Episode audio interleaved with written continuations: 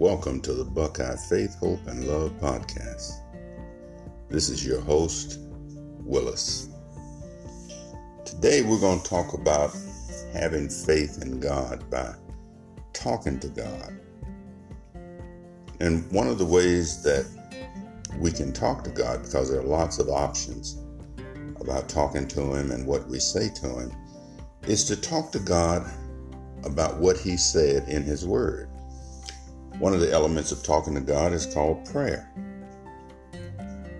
So I'm going to look at Psalms 103, the 103rd division of Psalms. I'm not going to read the whole Psalm. Actually, I'm going to read the first two verses, and they read like this Bless the Lord, O my soul, and all that is within me.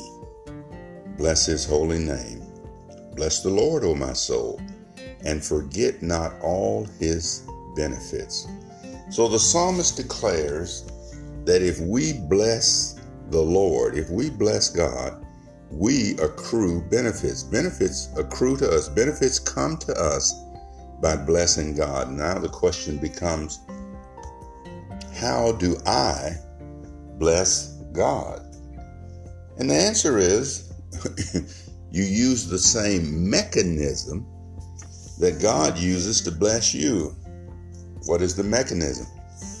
God speaks things and they come into being. So when God blesses you, He says something that causes to come into being things that we refer to as blessings. All right, that's the mechanism, speaking. So, how do we bless God? We bless God by saying good things about God to God. We'll go into that in more detail on another recording. But today, we're going to look at what happens when we bless God. Now, remember, we're in Psalms 103. We've only read verses 1 and 2. In the following verses, it lays out some elements. So, sometimes when we pray, talking to God, we can pray back to Him what He said, and that is a prayer that is in line with the will and the Word of God. So here's how that prayer could sound. We could start with Bless the Lord, O my soul, and all that is within me, bless his holy name. Bless the Lord, O my soul, and forget not all his benefits.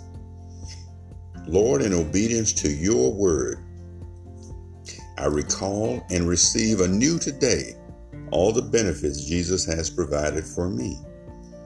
He has forgiven all my sins. He is my healer, and I receive my healing and health today.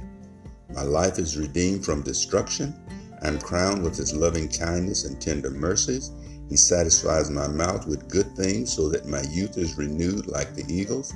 He executed righteousness and judgment for me against oppression. I'm free. He makes known his ways to me. I am his child, and I follow him.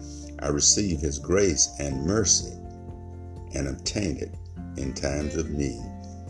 In Jesus' name. Now, what I did is I looked at the following verses after verse 2, and I took something that the psalmist said and I turned it into an affirmative statement about what has already been done for me as a believer. So I invite you to read Psalms 103, listen to the recording, and see the verse in Psalms 103 that I drew the statement from.